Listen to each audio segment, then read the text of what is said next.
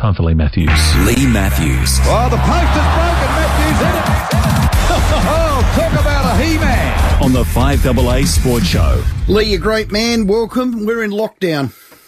Afternoon, Ro. Yeah, one thing we're learning at the moment is, you know, I'm in my diary, I still use the paper diary. So when the mm-hmm. picture comes out, and we know lately it's been about a week in advance, I now put it in pencil. Because seriously, you don't know Yeah. till almost the day that Yeah. this is definitely this match is going to definitely happen today. So it's a very different, uh, very different way we uh, just Oh, our, lives, how our whole lives have been led a little bit differently. Just purely the the football fixturing. It's uh, it's mind boggling to think, isn't it, that, that we didn't know till last Thursday that the uh, the Lions Richmond game was going to be actually on the Gold Coast on Friday Yes. night. So, yep, just put it in pencil and keep Mm. rubbing it out and changing it as the changes come. I think is the way to do it. Well, we were going to have a showdown this weekend, and now we're off to Melbourne and we're going to play Hawthorn. Well, that's the Crows anyway. Port Adelaide are going to take on the Maggies. Uh, the current Medi subsystem, I've, I've heard you from Yeah. afar. What do you think? Well, this has been on my mind all year. When they decided, because there's the concussion um, means that players get taken off the field much more than they used to, just because of the concussion, and that's and that's fine, no problems. So that was the basic reasoning to have a sub. So we've got the four interchange, but we'll have a sub just in case uh, someone gets concussed and has to come off the field because it's going to happen quite often, unfortunately.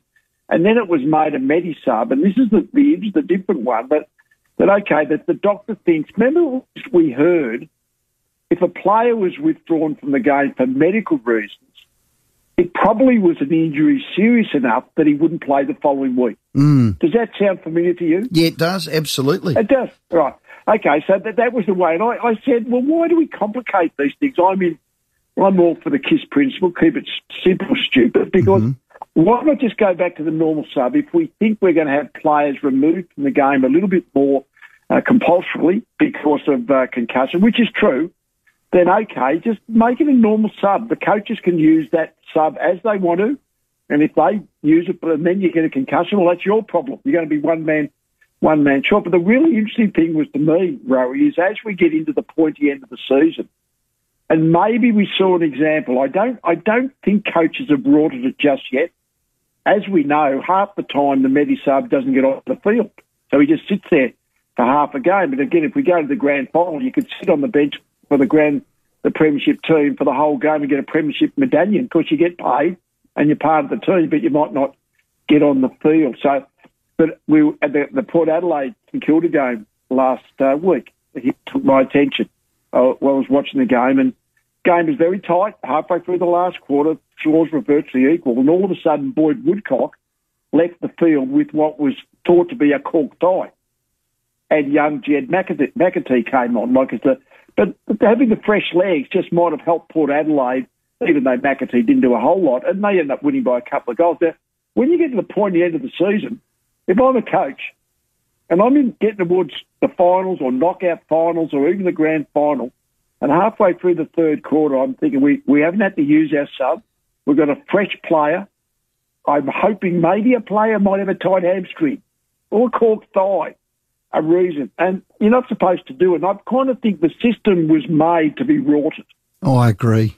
And I'm not sure whether, and I heard Matthew Pavlich talking about a very similar situation, I think with the Eagles, where Luke Shuey, I think it might have been that, that, that was, was, was uh, subbed out basically. Um, but he seemed to think it wasn't much and he'll probably play next week. I mean, for instance, Boyd Woodcock, is he expected to play this week after that cork fight? Well, he's recovered. Yeah, do you know what I mean? So all I'm saying is, I think the whole rule always it seemed it was wrong to me. I, I don't think we I need a agree. Sub.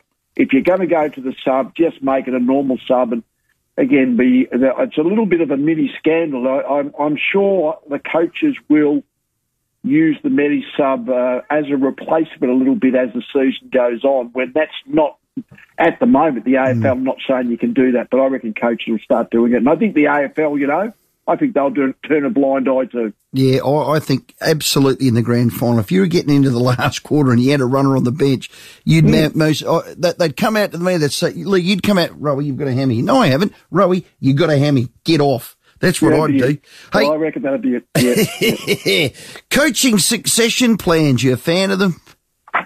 no, no, you couldn't. You couldn't possibly be a fan of a coaching succession plan unless, unless it's Paul Roos has done it twice because it was virtually Paul Roos drove the idea. In other words, Paul Roos decided I'm I'm going to hand the jo- the the job over to John Longmire hmm. about a decade or so ago.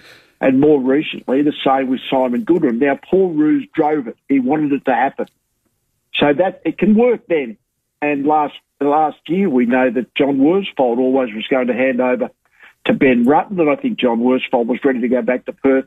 It's when you get, you get a situation where we saw it about a decade ago when Mick Malthouse actually uh, was succeeded by Nathan Buckley, and Nathan Buckley spent a couple of years knowing that the succession plan would take place, as Mick Malthouse did. Would, would you believe Collingwood won the premiership and finished second in the second I know. in the final year of the two-year succession plan. I mean, it happened, and to be honest, I thought it was a bit of a poison chalice that Nathan Buckley had to take because Mick never wanted it to happen. Yeah, he right. might have initially, but then after a while, he's, they're, they're playing grand finals.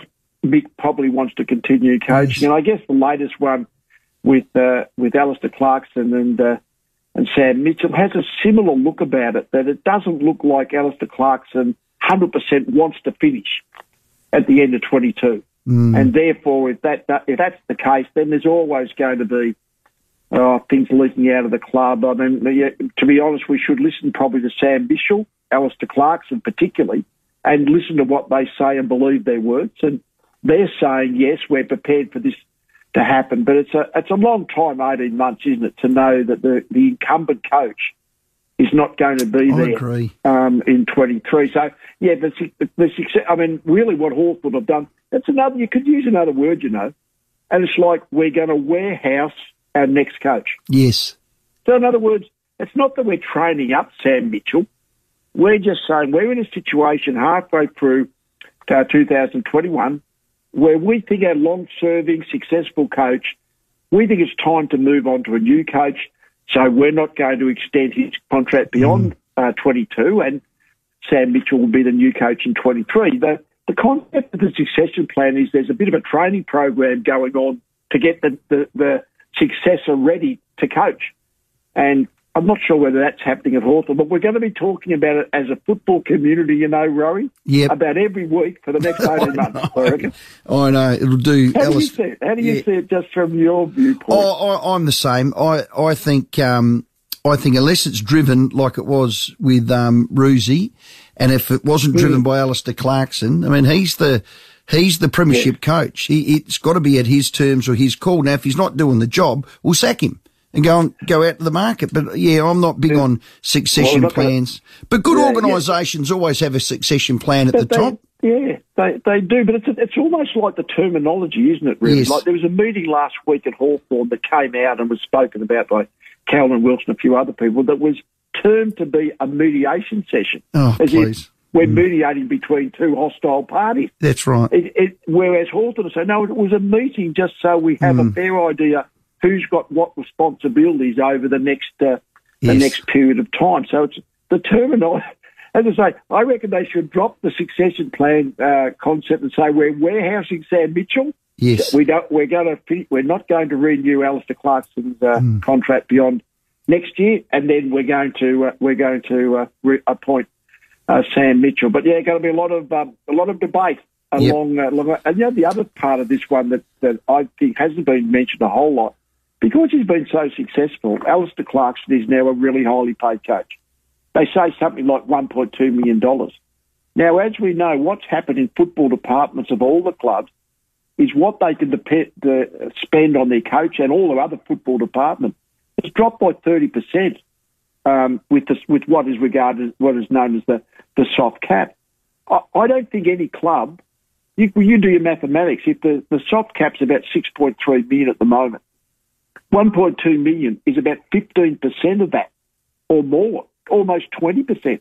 I don't think any club can afford to pay any senior coach. Don't know. I don't care how good it could be. Craig Bellamy, who does it in, in rugby. Who, I don't care who it is. Yep. You can't pay uh, your senior coach 20% of what you're No. spending on your football department. I, I think that's one of the reasons. Hawthorn, Alastair Clarkson's $1.2 million coach. You can't really say to Alastair now we're only going to pay you 600 but five or 600 is probably what Sam Mitchell would get. I think there's a financial Of course there is. part of the part of the decision making myself. Of course there is. One last one. Um, I think Ollie Wines could win the Brownlow, but then Bontempelli, Oliver Touk Miller's had a great year. Sam Walsh at Carlton, Macrae. It's a, gee, it's tough. Uh, It is, and it's, I love it that way, to be honest. I mean, Yeah. they're, they're so consistent. I mean, normally about this stage of the year, um, the, there's there's one or two that have sort of, well, like, but we, we all do our votes. Most, of, I don't know whether you do votes on your coverage or we do votes on the Yes. 3AW coverage, but, but, but the, the Coaches Association Awards is the one that I always sort of take the most notice of. The, the top 10 players are all almost within a best on ground of each other. Oh, I know. The Bontempelli, Oliver, Miller, Rock, Wines, Walsh, Steele, Parish, Merrett, and Mundy. He's 35. He's ever played his 350th game. Unreal. Amazing, isn't he, David Mundy? But know, I think it's a great thing to be honest. All those players are so consistent. If, if I mean, they've all got you know virtually seven or eight best on grounds to this part of the year. So great, it's even. I think, and so that's where the Brown Brownlow Medal night. I think it'll be a really exciting count. But more than that, they're so consistent. Those players we're just referring to, aren't they? They just they just play so well, so often. So outstanding, outstanding. Yeah, I agree. Now, we've got a brand new sponsor for you, and we're, we're wrapped with this Solitaire Land Rover. It's the Defender. It's arrived in SA. You are a bit of a defender, Leigh. How good's that?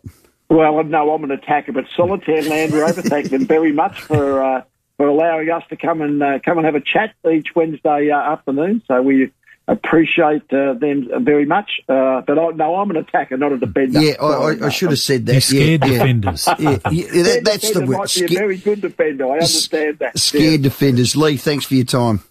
Go on, you Rory. All the best. Great Next work. week. The new Land Rover Defender has arrived in SA, and Leigh would have scared a number of defenders. Many, many. Built to make an impression, as Leigh does, the new Defender. Look, it does stand out in the crowd and is available to test drive right now at Solitaire Land Rover Hawthorn. The man kicked the best part of 800. I don't want to sell Leigh short. Oh, he was around 900 goals. 915. Mm. And he's just a tad taller than me. Yep. Used to play centre forward. Midfield slash forward pocket. Oh, he was a 915 goals. Is it, that is an unbelievable record. Yeah, he did scare the defenders. And he spent or mentioned David Mundy. We should say congratulations to David Mundy for Fleurieu Milk. Look for it at, at your local, particularly when you're stocking up hmm. for the seven day lockdown.